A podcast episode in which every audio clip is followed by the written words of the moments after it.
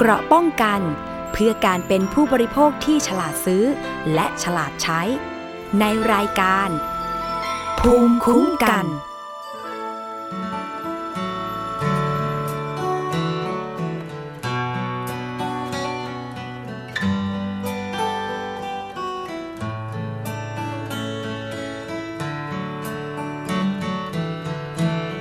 ในยามที่ท้อแท้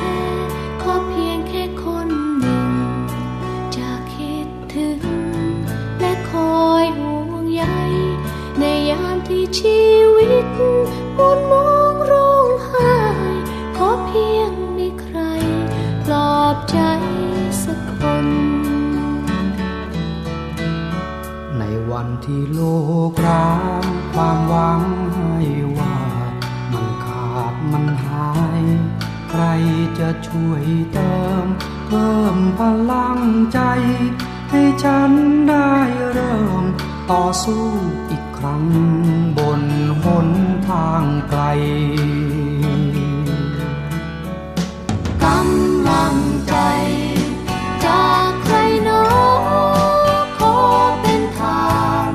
ให้ฝันให้ไฟให้ชีวิตได้มีแรงใจให้ดวงใจลุกโชนความหวังกำลังใจจากใครหนอขอเป็นทานให้ฉันได้ไหมดังหยาดฝนบนฟากฟ้าไกลที่หยาดรินสู่พื้นดินแห้งผากำลัง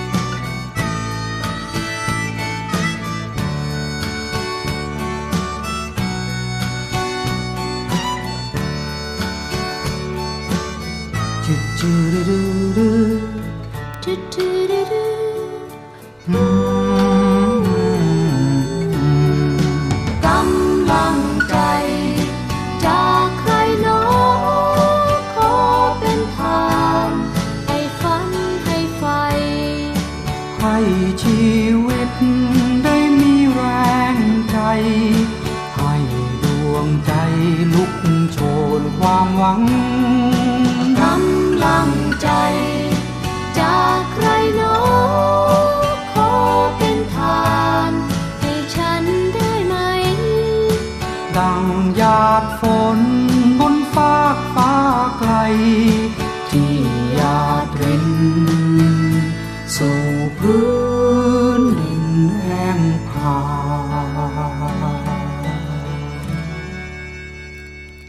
สวัสดีค่ะคุณผู้ฟังคะพบกับรายการภูมิคุ้มกันรายการเพื่อผู้บริโภคนะคะวันนี้ค่ะตรงกับวันพุธที่10กุมภาพันธ์2559นะคะพบกับดิฉันสวนีฉ่ำเฉลียวค่ะเราพบกันทุกวันจันทร์ถึงวันศุกร์นะคะเวลา 11:00 นถึง 12:00 นค่ะฟังสดนะคะแล้วก็ดาวน์โหลดรายการได้ค่ะทาง www.thaipbsonline.net นะคะแล้วก็ฟังย้อนหลังได้ด้วยเข้าไปกดไลค์นะคะกันได้เลยทางFacebook นะคะที่แฟนเพจ www.facebook.com/thaipbsradiofan และ www.twitter.com/thaipbsradio นะคะสำหรับคนที่ใช้มือถือกันอยู่แล้วนะคะเป็นสมาร์ทโฟนก็สามารถที่จะไปดาวน์โหลดแอปพลิเคชันกันได้เลยไม่ว่าจะเป็นระบบ Android หรือว่า iOS นะคะสวนีดาวน์โหลดมาแล้วฟังชัดเจนแจ่มแจ๋วมากนะคะที่ thaipbs.or.th ค่ะก็ทำตามขั้นตอนนะคะทางระบบเขาก็จะให้เขียนเอาไว้นะคะว่าจะทำอะไรบ้างก็คลิกไปตามนั้นเลยเราก็จะได้แอปพลิเคชันมาไว้ในมือถือของเราค่ะแล้วก็สามารถโทรมาได้เช่นเคยนะคะเพื่อที่จะติชมรายการรวมทั้งให้ข้อเสนอแนะกันได้ค่ะที่หมายเลขโทรศัพท์ 02 902-666นะคะนอกจากนั้นค่ะเราก็ยังมีสถานีวิทยุชุมชนนะคะที่เชื่อมโยงสัญญาณกับเราค่ะก็ขอสวัสดีไปยังสถานีวิทยุชุมชนคนหนองย่าไซจังหวัดสุพรรณบุรีนะคะ FM 107.5 เมกะเฮิรตซ์อันนี้แฟนพันธุ์แท้ของรายการเลยนะคะรวมทั้งสถานีวิทยุชุมชนปฐมสาคร FM 106.25 เมกะเฮิรตซ์อันนี้ก็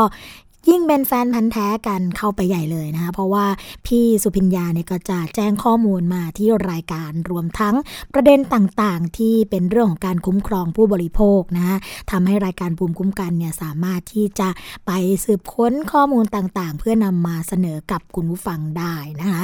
อีกส่วนหนึ่งค่ะก็สวัสดีไปยังสถานีวิทยุชุมชนคนเมืองหลีจังหวัดลำพูนนะคะ FM 103.75 เมกะเฮิรตซ์ค่ะสถานีวิทยุชุมชนวัดโพบัลลังก์จังหวัดบุรีนะคะ FM 103.75 เมกะเฮิรตซ์สถานีวิทยุเทศบาลทุ่งหัวช้างจังหวัดลำพูนค่ะ FM 106.25 เมกะเฮิรตซ์นะคะและสถานีวิทยุชุมชนคนเขาวงจังหวัดกาฬสินธุ์ค่ะ FM 89.5 เมกะเฮิรตซ์นะเรียกได้ว่าเรามีกันทุกภาคเลยเหลือภาคใต้นะเดี๋ยวต้องไปติดต่อเพื่อที่จะชวนมาเชื่อมโยงสัญญาณกับรายการภูมิคุ้มกันของเราค่ะสำหรับวันนี้นะคะรายการภูมิคุ้มกันก็มีประเด็นดีๆรวมทั้งการพูดคุยค่ะกับผู้เชี่ยวชาญนะคะเรื่องของการขนส่งค่ะโดยเฉพาะเรื่องของการทำใบขับขี่ซึ่งหลายคนบอกว่าโอ้ยากเย็นแสนเย็นซะเหลือเกินนะคะไปทำใบขับขี่1ใบต้องใช้เวลาถึง 2-3 วันด้วยกันแท้จริงแล้วจะเป็นอย่างไรนะคะเพราะว่าตอนนี้มีประเด็นเกี่ยวกับเรื่องของการรับจ้างทำใบขับขี่ค่ะคุณผู้ฟังเขาบอกว่าใบขับขี่นี่นะคะถึงเป็นแฟนก็ทำแทนกันไม่ได้แต่ว่าถ้าเกิดมีการรับจ้างแบบนี้เรียกเก็บเงินเก็บทองกันแบบนี้นะจะเป็นไปได้มากน้อยแค่ไหนเราจะมาพูดคุยกับทางคุณไกรสอนแจ่มหอมค่ะซึ่งเป็นนักวิชาการขนส่งชำนาญการพิเศษนะคะจะมาพูดคุยในประเด็นนี้ให้เราได้รับทราบกันค่ะแต่ว่าในช่วงแรกของรายการค่ะคุณผู้ฟังก็เป็นเรื่องที่ตอนนี้นะคะหลายคนก็อาจจะลองทำไปแล้วเพราะว่ามีข่าวค่ะว่า D-TAC เนี่ยเขาคืนเงินให้ถ้ากดดอกจัน1ดอกจัน2 3 4ดอกจัน9แล้วก็สี่เหลี่ยมใช่ไหมคะก็จะคืนเงินให้แต่ความเป็นจริงแล้วค่ะคุณผู้ฟังคะตอนนี้ D-TAC ออกมาชี้แจงแล้วนะคะกรณีที่มีการส่งข้อความไม่ว่าจะเป็นใน LINE ใน Facebook แล้วก็ในโลกโซเชียลค่ะว่าไม่เป็นความจริงแต่อย่างใดนะคะตามที่มีกระแสค่ะเรื่องของการส่งต่อข้อความนะคะระบุว่า D-TAC น่ะจะมีการคืนเงินให้กับผู้บริโภคเพราะว่า D-TAC แพ้คดีนะคะซึ่งทางกทค.หรือว่าคณะกรรมการด้านโทรคมนาคมก็เลยสั่งให้ D-TAC จ่ายเงินคืนส่วนเกินที่เก็บจากผู้บริโภค99สตางค์พร้อมกับดอกเบี้ยนะคะถ้าเกิดว่าใครใช้ D-TAC แล้วก็กดหมายเลขดอกจัน234ดอกจัน9แล้วก็สี่เหลี่ยมนะก็มีผู้บริโภคค่ะกดกันเข้าไปจำนวนมากเลยเพราะว่าเขาบอกว่าจะได้รับเงินคืนหรือว่าส่วนลดทาง D-TAC ก็เลยออกมาชี้แจงค่ะว่าข้อความที่ส่งต่อกันมาเนี่ยไม่เป็นความจริงนะคะทำให้เกิดความเข้าใจผิดแล้วก็ไม่มีเหตุการณ์ในกรณีคืนเงินส่วนเกินหรือว่าการแพ้คดีแต่อย่างใดค่ะสำหรับกรณีลูกค้า D-TAC นะคะที่กดดอกจัน234ดอกจัน9สี่เหลี่ยมเนี่ยแล้วก็ได้รับข้อความตอบกลับมาก็คือเพื่อเป็นการขอรับสิทธิ์นะคะในเรื่องของแคมเปญยิ่งอยู่นานยิ่งรักกันค่ะก็เหมือนกับว่าจะไปใช้เป็นส่วนลดในเรื่องของการซื้อโทรศัพท์มือถือเท่านั้นเองนะคะเพราะฉะนั้นค่ะการที่เราจะแชร์ไปเนี่ยก็ต้องเช็คให้ดีก่อนนะคะก่อนที่จะส่งต่อให้กับผู้อื่นเพราะว่าเรื่องนี้เนี่ยไม่เป็นความจริงเลยค่ะนะคะอีกเรื่องหนึ่งคุณผู้ฟังคะเป็นเรื่องที่เขาเรียกว่ายังไงดีล่ะเป็นพลังแล้วกันนะคะเป็นพลังของคนที่ อยู่ในชุมชนนะคะแล้วก็ต้องทนที่จะใช้ถนนที่ชำรุดที่บกพร่องนะคะก็เลยคิดว่าก็คงจะไม่ง้อหน่วยงานที่เกี่ยวข้องกันแล้วล่ะก็ร่วมมือร่วมใจกันซื้อยางมาตอยค่ะมาซ่อมถนนเองเพราะว่าไม่อยากทนเห็นนักเรียนนะคะขับรถกันไปหรือว่าผู้ใช้รถใช้ถนนเนี่ยหกล้มนะคะรถล้มกันผู้ใช้ Facebook ค่ะชื่อ Happy May นะคะซึ่งเป็นสาวเท่เขาบอกแบบนี้นะคะจากข้อมูลเนี่ยเธอก็พักที่เกาะสมุยค่ะก็โพสต์ภาพเธอแล้วก็เพื่อนๆนะคะช่วยกันใช้ยางมะตอยค่ะซ่อมแซมถนนที่ชำรุดนะคะก็บอกว่าเทศบาลไม่ทำเราทำเองก็ได้นะไม่อยากเห็นนักท่องเที่ยวหรือว่านักเรียนเนี่ยเกิดอุบัติเหตุเวลาใช้เส้นทางสายนี้นะคะโดยเธอก็เขียนข้อความนะคะว่าเสียเงินซื้อยางมะตอยแค่นี้เมไม่จนหรอกค่ะไม่เป็นไรเทศบาลไม่ทำเราทำเองก็ได้ไม่อยากทนเห็นนักท่องเที่ยวหรือว่านักเรียนหกล้มนะคะหรือว่ารถล้มต้องขอบคุณทุกคนที่มาช่วยกันในครั้งนี้ก็ได้บุญไปพร้อมกันนะคะจากการตรวจสอบค่ะก็คาดว่าเธอเนี่ยเป็นช่างเสริมสวยค่ะที่อยู่บนเกาะสมุยนะคะแล้วก็โพสต์นี้ของเธอเนี่ยก็มีคนชื่นชมมากที่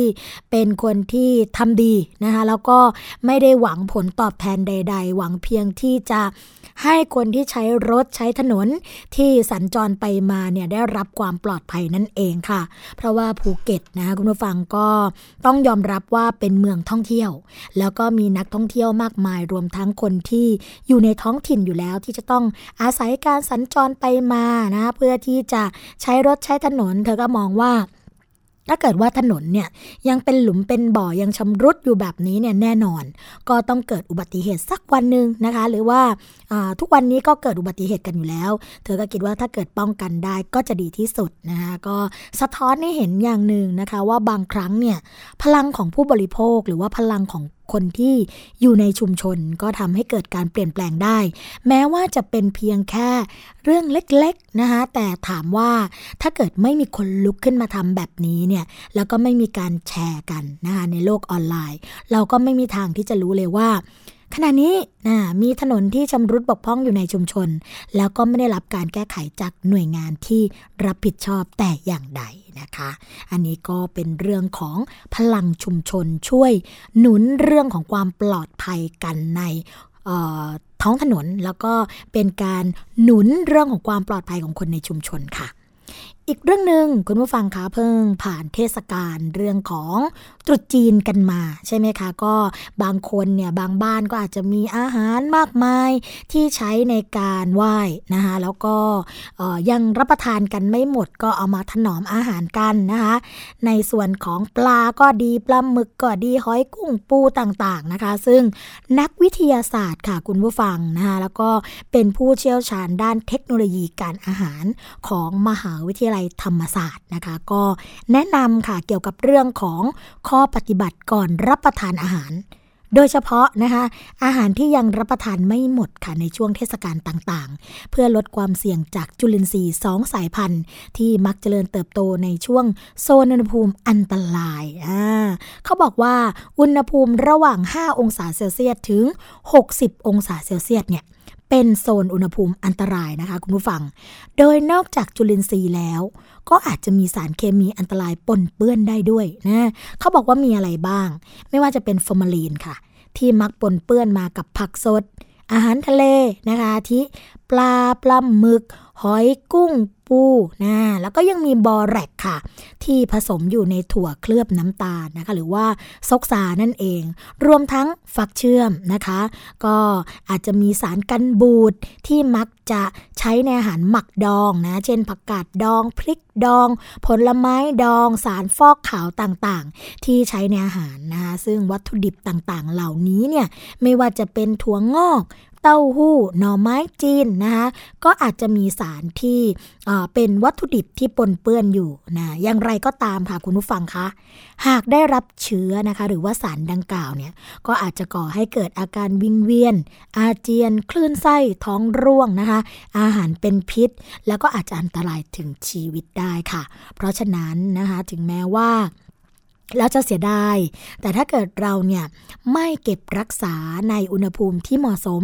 หรือไม่มีการแปรรูปไปนะคะให้อาหารเนี่ยสุกหรือว่าสามารถที่จะยืดอายุไปได้นานเนี่ย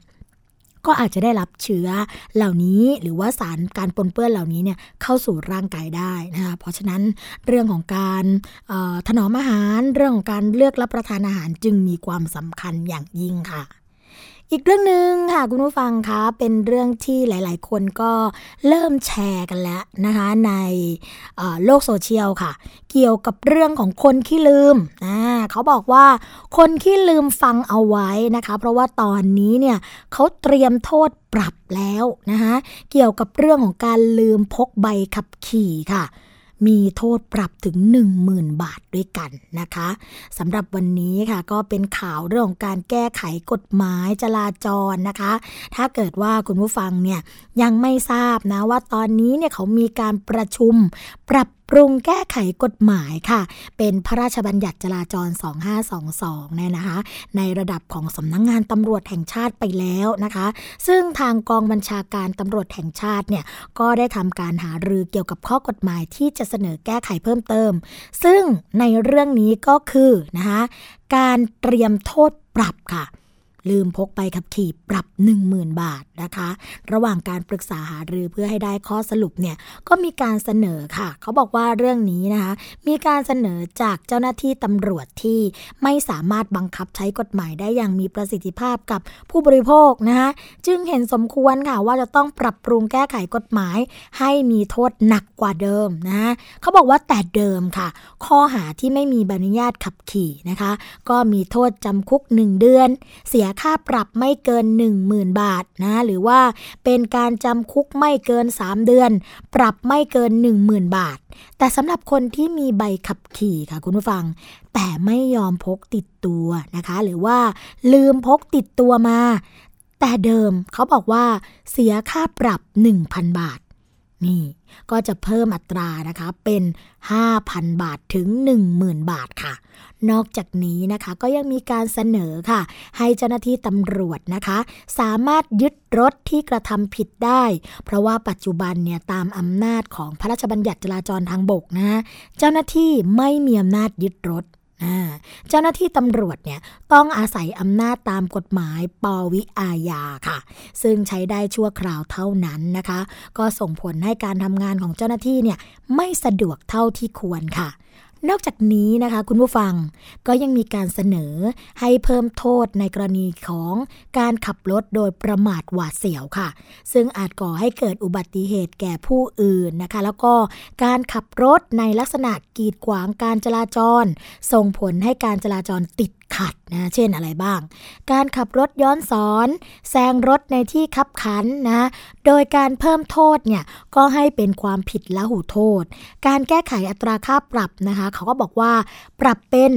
1,000 บาทถึง 5,000 บาทจากเดิมนะคะที่มีอัตราการปรับเนี่ย400บาทถึง 1,000 บาทเท่านั้นค่ะสำหรับการเปรียบเทียบปรับนะคะเจ้าหน้าที่สามารถใช้ดุลยพินิจค่ะเปรียบเทียบปรับได้ด้วยนะคะดำเนินการแก้ไข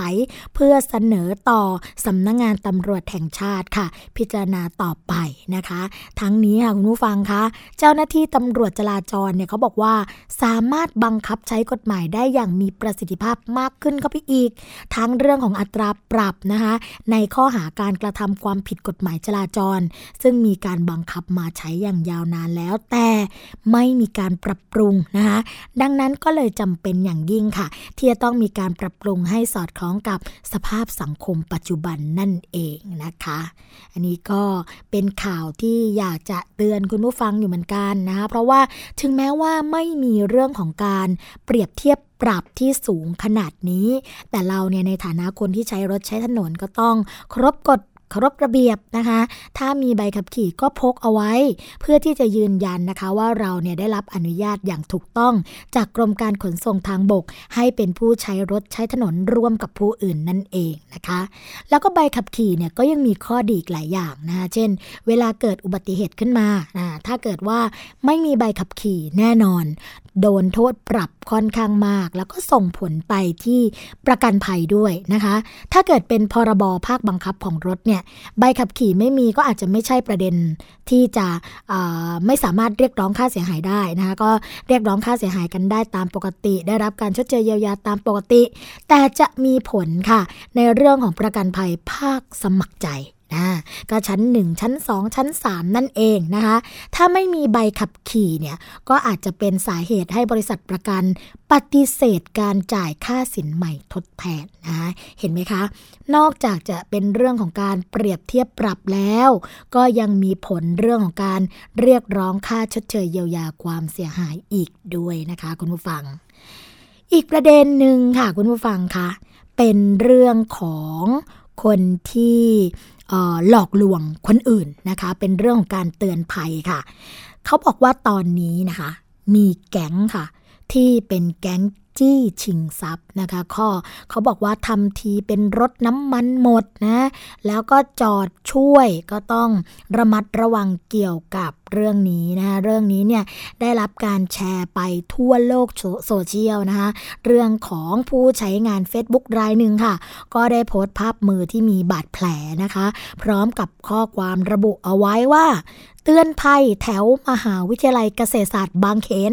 อย่าเดินผ่านประตูฝั่งพหลโยธินช่วงดึกโดยตนโดนผู้ร้ายนะคะใช้มีดจี้คอแล้วก็โดนปาดมือแล้วก็ขโมยเงินไปจำนวน 2,000 บาทค่ะ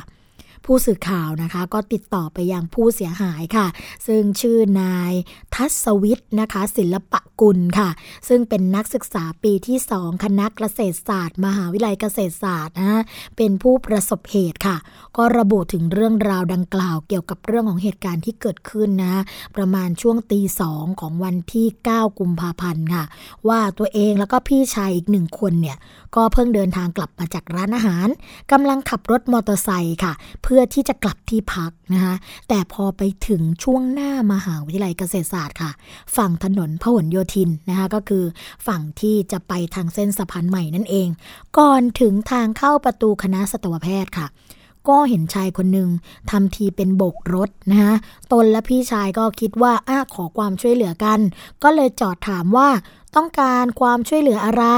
แต่รถยังไม่ทันจอดสนิทค่ะก็มีคนร้ายนะคะที่หลบอยู่อีกประมาณ4คนในงานคุณผู้ฟังวิ่งใช้มีดจี้คอแล้วก็ลำตัวทันทีนะคะนายทัศวิทย์ค่ะที่เป็นผู้เสียหายนะคะก็บอกว่า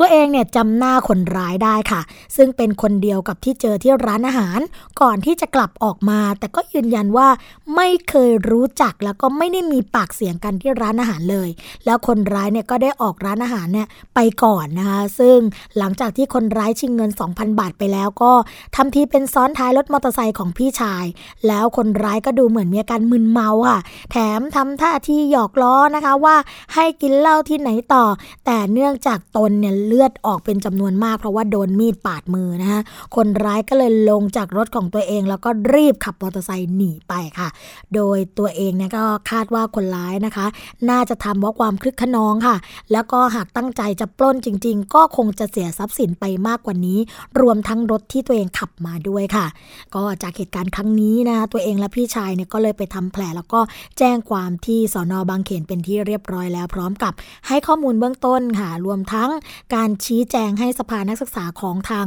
มหาวิทยาลัยทราบนะคะว่าจะต้องมีการระมัดระวังอย่างไรค่ะช่วงแรกของรายการภูมิคุ้มกันนะคะก็คงจะพักกันไว้สักครู่หนึ่งเดี๋ยวพบกับช่วงที่2ของรายการพร้อมกับพูดคุยกับแขกรับเชิญในรายการค่ะพักกันสักครู่นะคะเกราะป้องกันเพื่อการเป็นผู้บริโภคที่ฉลาดซื้อและฉลาดใช้ในรายการภูมิคุ้มกัน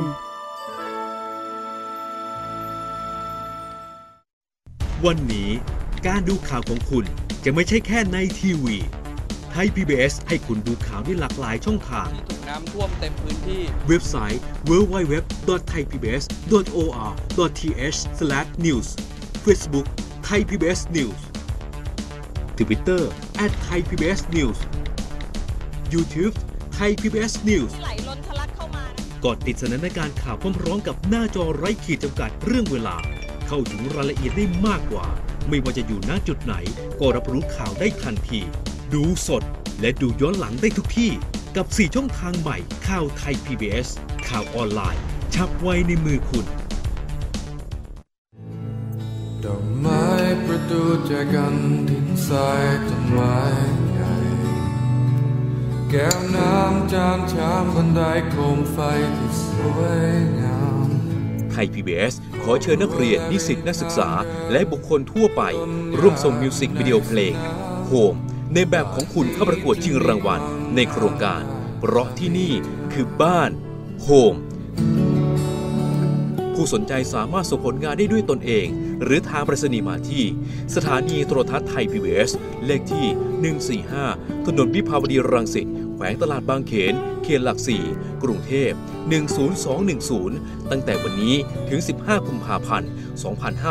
2559ติดตามรายละเอียดเพิ่มเติมได้ที่ www.thaipbs.or.th/@home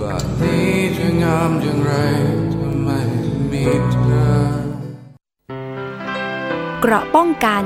เพื่อการเป็นผู้บริโภคที่ฉลาดซื้อและฉลาดใช้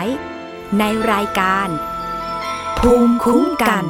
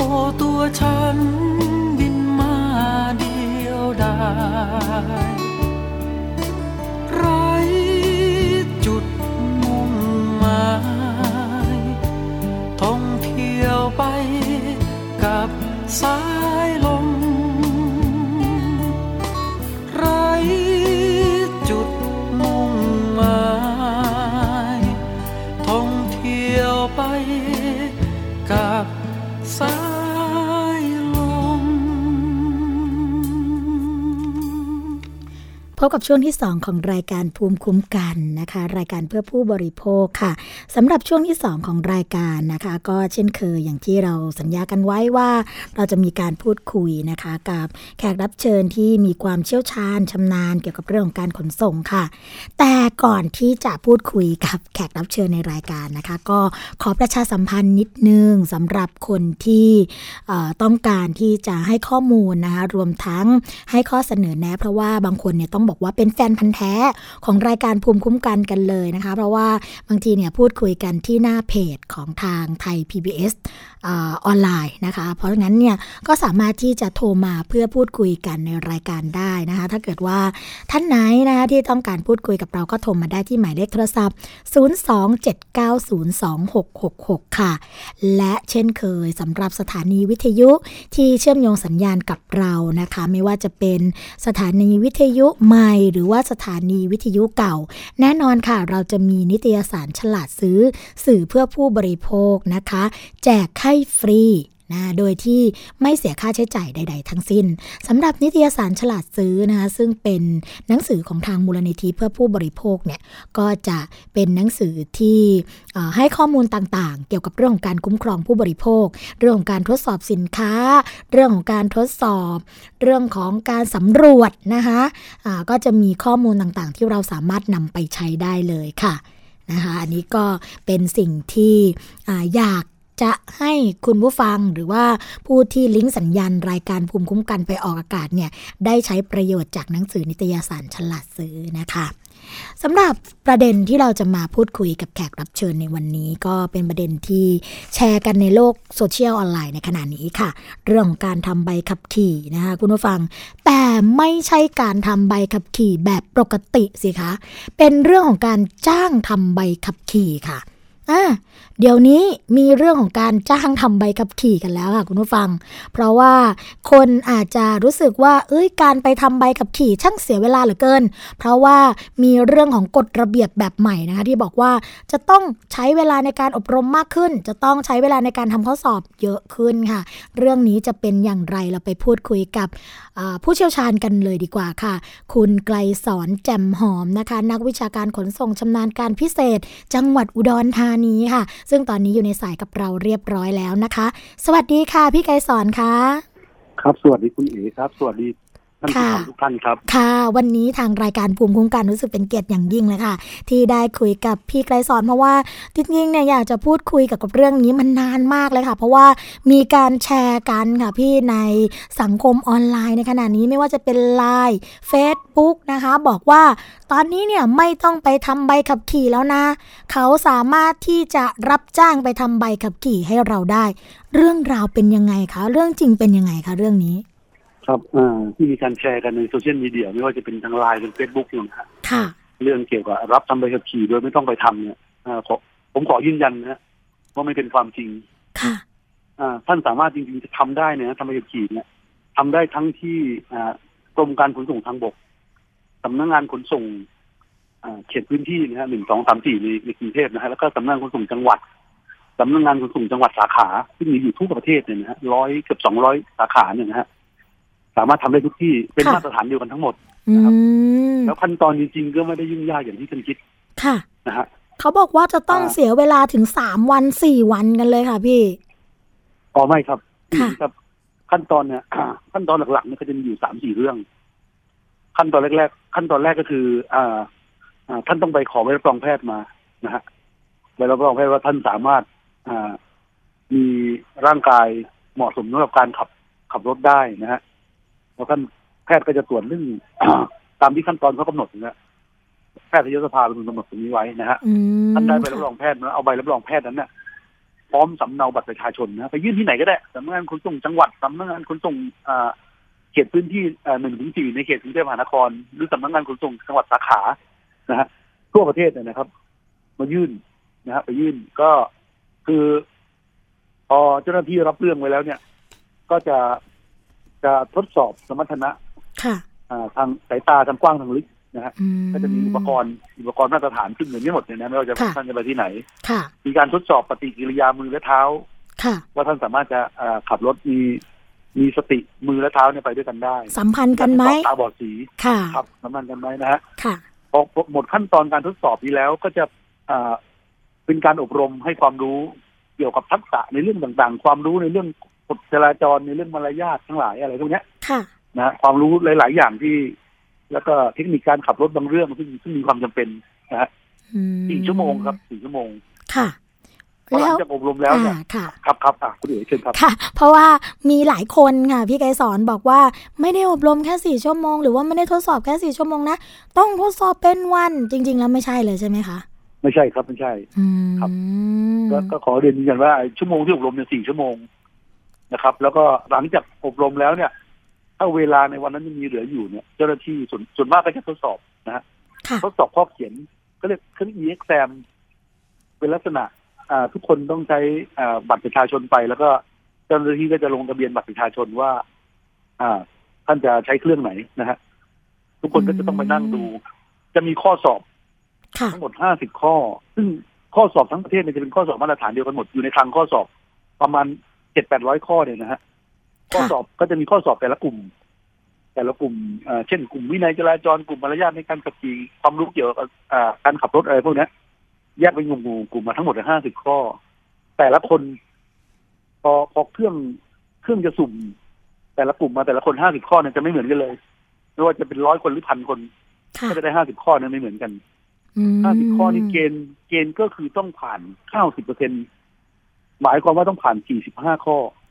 นะอย่างน้อยต้องถูก45 ข้อท่านนึงจะถือว่าผ่านการทดสอบนะฮะค่ะพอผ่านขั้นตอนนี้แล้วก็จะเหลือขั้นตอนการขับรถซึ่งคิวก็จะยาวไอ้ที่สุดมากทุกที่ก็จะไปเริ่มวันที่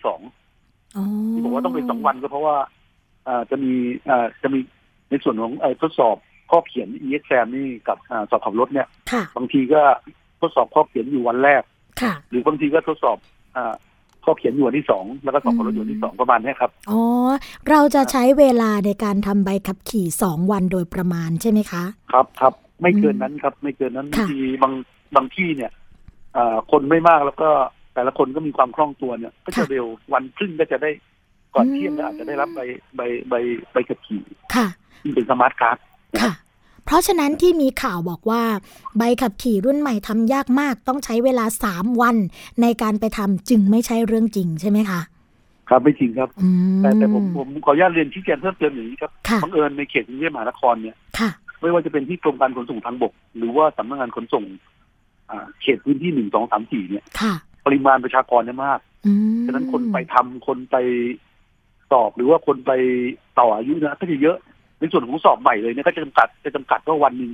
ไม่เกินกี่คนถ้าเกินจากนั้นเนี่ยท่านก็ต้องไปจองคิวเพื่อให้รู้ว่าถ้าท่านไปวันที่นัดคิวเนี่ยท่านได้แน่ๆนะฮะเดี๋ยวนี้จะไม่มี walk in ไปเข้าแล้วก็ไปสามารถได้สอบได้ในวันนั้นเหมือนแต่ก่อนในกรุงเทพมีรู้สึกจะมีระบบการจองคิวทางโทรศัพท์มีอยู่พอสมควรโอ้ทันสมัยนะคะพี่ค่ะทันสมัยนะฮะก็อยากจะเพิ่มเติมในส่วนของเรื่องมาตรฐานเนี่ยนะฮะก็ยืนยันว่าไม่ว่าจะท่านจะไปสอบที่ไหนในส่วนของหน่วยงานของกรมการขนส่งทางบกเนี่ยท่านก็จะได้รับมาตรฐานเดียวกันนะครับท่านอย่าไปหลงเชื่อว่าคนนั้นคนนี้จะช่วยให้ท่านสอบได้ท่านต้องเสียเงินเท่านั้นเท่านี้มีอีกทางนึงที่ท่านสามารถจะได้รับใบขับขี่ก็คือโรงเรียนสอนขับรถได้รับอนุญาตกำลังจะถามอยู่พอดีเลยค่ะเพราะว่าโรงเรียนสอนขับรถนะคะพี่ไกรสอนจะมีเขียนป้ายไว้บอกว่าเรียนขับรถขับได้พร้อมใบขับขี่แบบนี้นะคะคือความหมายแท้จริงคือยังไงบ้างคะคือโรงเรียนเนี่ยเรากำหนดหลักสูตรมาตรฐานไว้ค่ะจะต้องผ่านเกณฑ์ขั้นต่ำของกรมการขนส่งทางบกซึ่งมีมาตรฐานสูง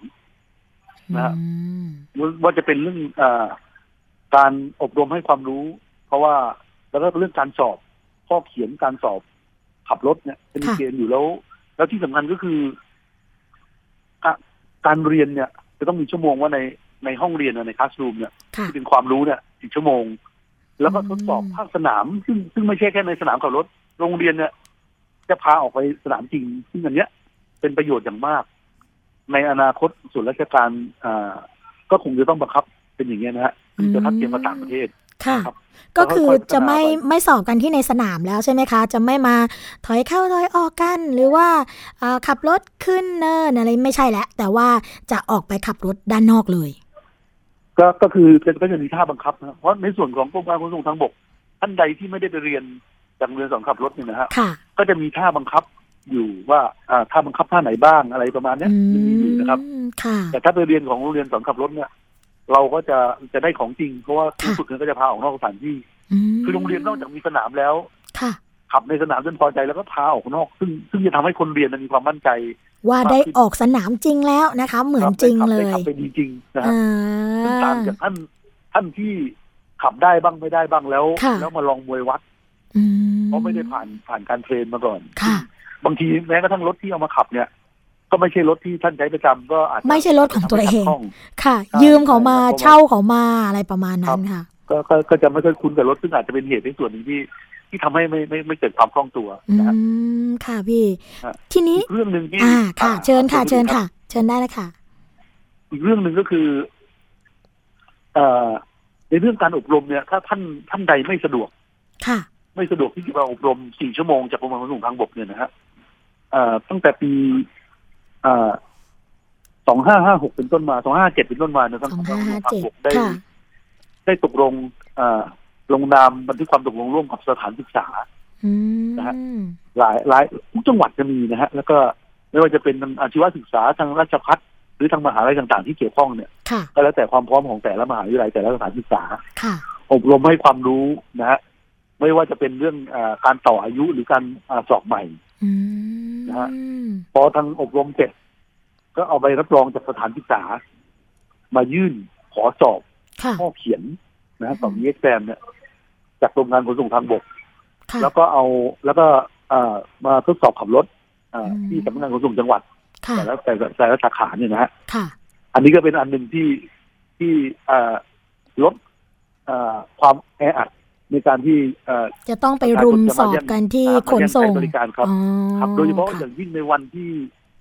ทางราชการไม่หยุดแล้ว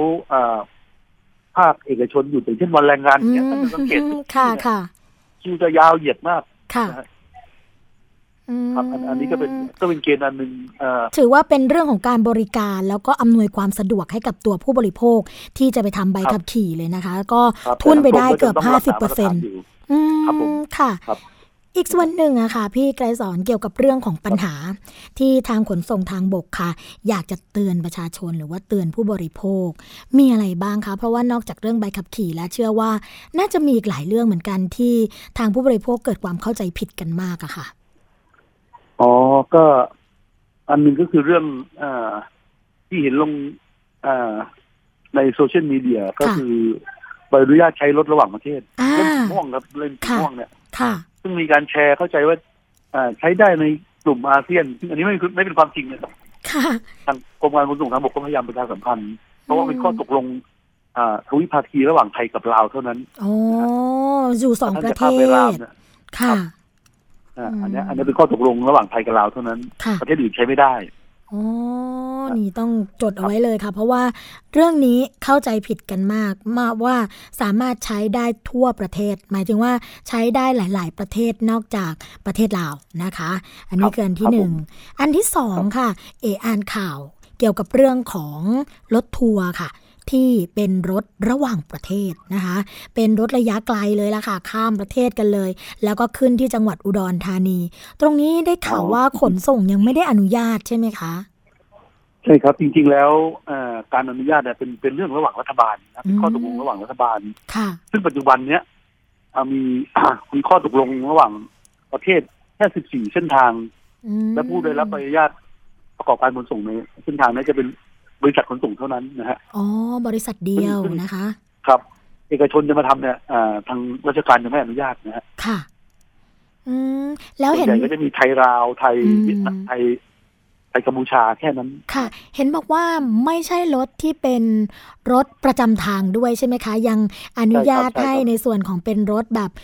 รับเหมาเป็นรถของการไปท่องเที่ยวประมาณนี้หรือเปล่าคะครับใช่ครับจริงๆแล้วเขาเข้าใจผิดในหลายๆเรื่องก็เลยต้องมาทำความชี้แจงเข้าใจกันเขาก็รับทราบแล้วตอนนี้ว่าไม่ใช่อย่างที่เขาเข้าใจนะครับก็ชี้แจงกันไป ทางเจ้าตัวก็มาขอโทษผ่านสื่อมวลชนแล้วก็ยืนยันว่าไม่ถูกต้องที่เคยทำอย่างนั้นนะฮะก็จะไม่ทำอีกค่ะ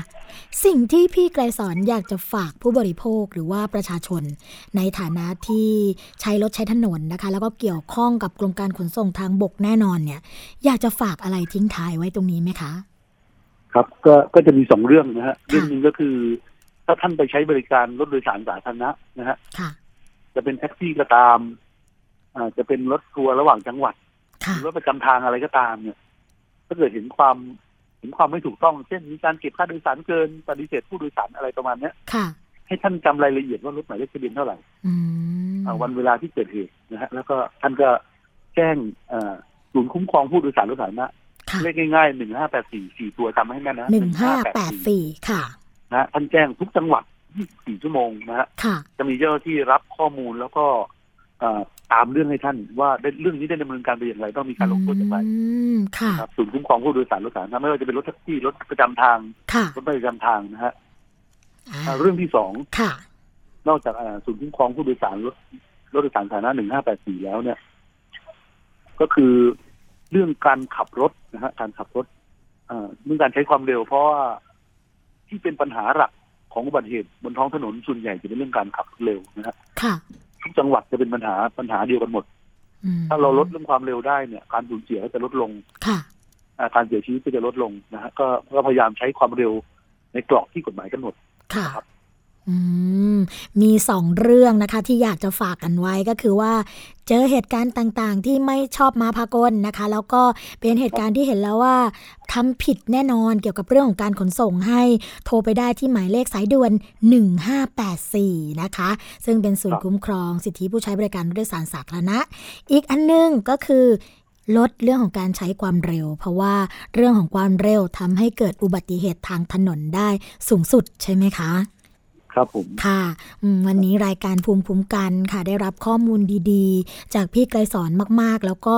ช่วยทำให้เราเนี่ยคลายจากเรื่องของความเข้าใจผิดไปได้หลายเรื่องทีเดียวนะคะซึ่งทางรายการภูมิคุ้มกันก็ต้องขอบพระคุณนะคะพี่ไกรสอนแจ่มหอมค่ะซึ่งเป็นนักวิชาการขนส่งชำนาญการพิเศษของจังหวัดอุดรธานีนะคะขอบพระคุณค่ะครับขอบคุณมากครับค่ะสวัสดีค่ะค่ะสวัสดีครับก็เป็นข้อมูลดีๆนะคะซึ่งเราก็อยากจะบอกว่าไม่มีใครที่รู้หมดทุกเรื่องเลยนะคะอย่างวันนี้เนี่ยพี่ไกรสอนได้มาให้ข้อมูลกับเราไม่ว่าจะเป็นเรื่องของใบขับขี่เล่มสีม่วงนะคะที่บอกว่าสามารถขับได้ทั่วกลุ่มประเทศอาเซียนแต่จริงๆแล้วไม่ใช่นะคะเพราะว่าเป็นการตกลงระหว่างไทยกับประเทศลาวเท่านั้นเองค่ะนี่ก็ถือว่าเป็นเรื่องของการสร้างความเข้าใจที่ถูกต้องต่อกันนะคะอีกเรื่องนึงก่อนที่จะหมดเวลานะคะคุณผู้ฟังเป็นข่าวดีของตัวผู้บริโภคค่ะก็คือว่าศาลอุทธรณ์นะคะมีการพิพากษาให้โรงพยาบาลกรุงเทพค่ะแล้วก็คุณหมอนะคะที่ทำการละเมิดเรื่องนี้เนี่ยจ่าย10ล้านให้กับสาวญี่ปุ่นค่ะกรณีที่เกิดเหตุไฟไหม้ร่างกายขณะที่ทำคลอดนะคะเรื่องนี้ก็ได้รับการตัดสินเมื่อวันที่9กุมภาพันธ์นะคะช่วงเวลา 9:30 น.ค่ะที่ศาลแพ่งรัชดากรุงเทพนะคะก็โจทย์เนี่ยก็ประกอบไปด้วยนางสาวคามิโกะอิโดะค่ะอายุ44ปีเป็นชาวญี่ปุ่นนะคะแล้วก็เป็นโจทย์ในการยื่นฟ้องบริษัทกรุงเทพดุสิตเวชการจำกัดหรือว่าโรงพยาบาลกรุงเทพนั่นเองค่ะก็ข้อสรุปนะคะในคำฟ้องก็คือตัวโจทย์เนี่ยก็ไปทำคลอดค่ะที่โรงพยาบาลกรุงเทพนะคะแล้วก็มีแพทย์มาทำการผ่าตัดให้ขณะนั้นค่ะเครื่องห้ามเลือดไฟฟ้าเกิดช็อตก็ทำให้เกิดไฟไหม้บริเวณลำตัวลักษณะเป็นแผลไฟไหม้ระดับ3นะคะคือว่ารอยไหม้กว้างกว่า15เซนติเมตรค่ะยาว30เซนติเมตรตั้งแต่ราวนมด้านขวาลงไปถึงต้นขาขวานะคะโดยเครื่องห้ามเลือดไฟฟ้าเนี่ยมีบริษัทของบริษัทหนึ่งนะคะที่มาจำหน่ายให้กับโรงพยาบาลทำให้โจทย์เนี่ยไม่สามารถสวมชุดชั้นในได้ตามปกติเพราะว่าเมื่อถูกรัดบริเวณแผลนะคะก็จะทำให้เจ็บปวดไม่สามารถใช้ชีวิตประจำวันได้ตามปกติค่ะซึ่งในกรณีนี้นะคะศาลก็มีคำพิพากษาให้โจทย์เนี่ยได้รับการชดเชยนะคะจำนวนเงิน10ล้านบาทค่ะพร้อมดอกเบี้ยในอัตรา 7.5% ต่อปีนับตั้งแต่วันที่เกิดเหตุจนถึงวันที่ได้ รับการชดเชยเยียวยาจนครบนะคะอันนี้ก็เป็นในชั้นของศาลอุทธรณ์ซึ่งทางในส่วนของทางโจทก์เนี่ยก็พึงพอใจ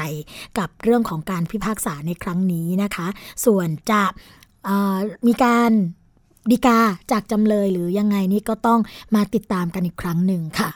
สำหรับช่วงสุดท้ายของรายการภูมิคุ้มกันนะคะเราพบกันทุกวันจันทร์ถึงวันศุกร์เวลา 11:00 นถึง 12:00 นค่ะพบกับดิฉันนะคะ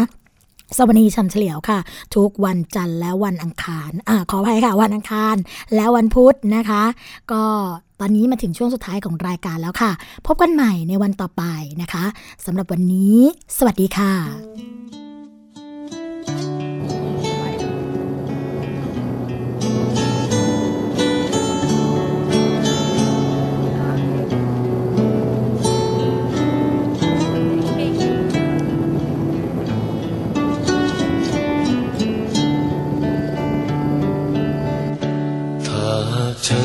เกิดเป็นนกที่โผบินติดปีกบินไปให้ไกลไกลแสนไกลจะขอเป็นนกพิราบขาวเพื่อชี้นำชาวประชาสู่เสรีหากฉันเกิดเป็นเมฆบนนภาจะนำพาความร่มเย็นเพื่อท้องนาหากฉันเกิดเป็นเม็ดทรายจะถมกายเป็นทางเพื่อมวลชนชีวายอมพลีให้มวลชน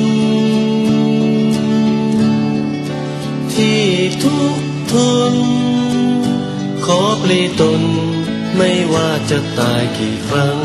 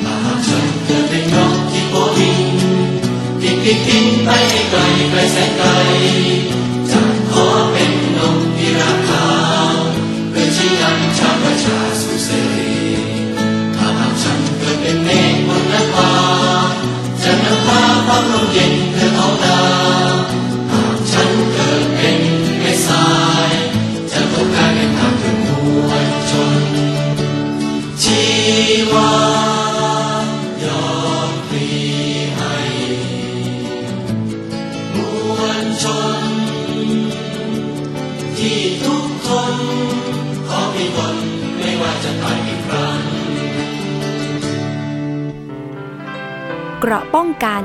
เพื่อการเป็นผู้บริโภคที่ฉลาดซื้อและฉลาดใช้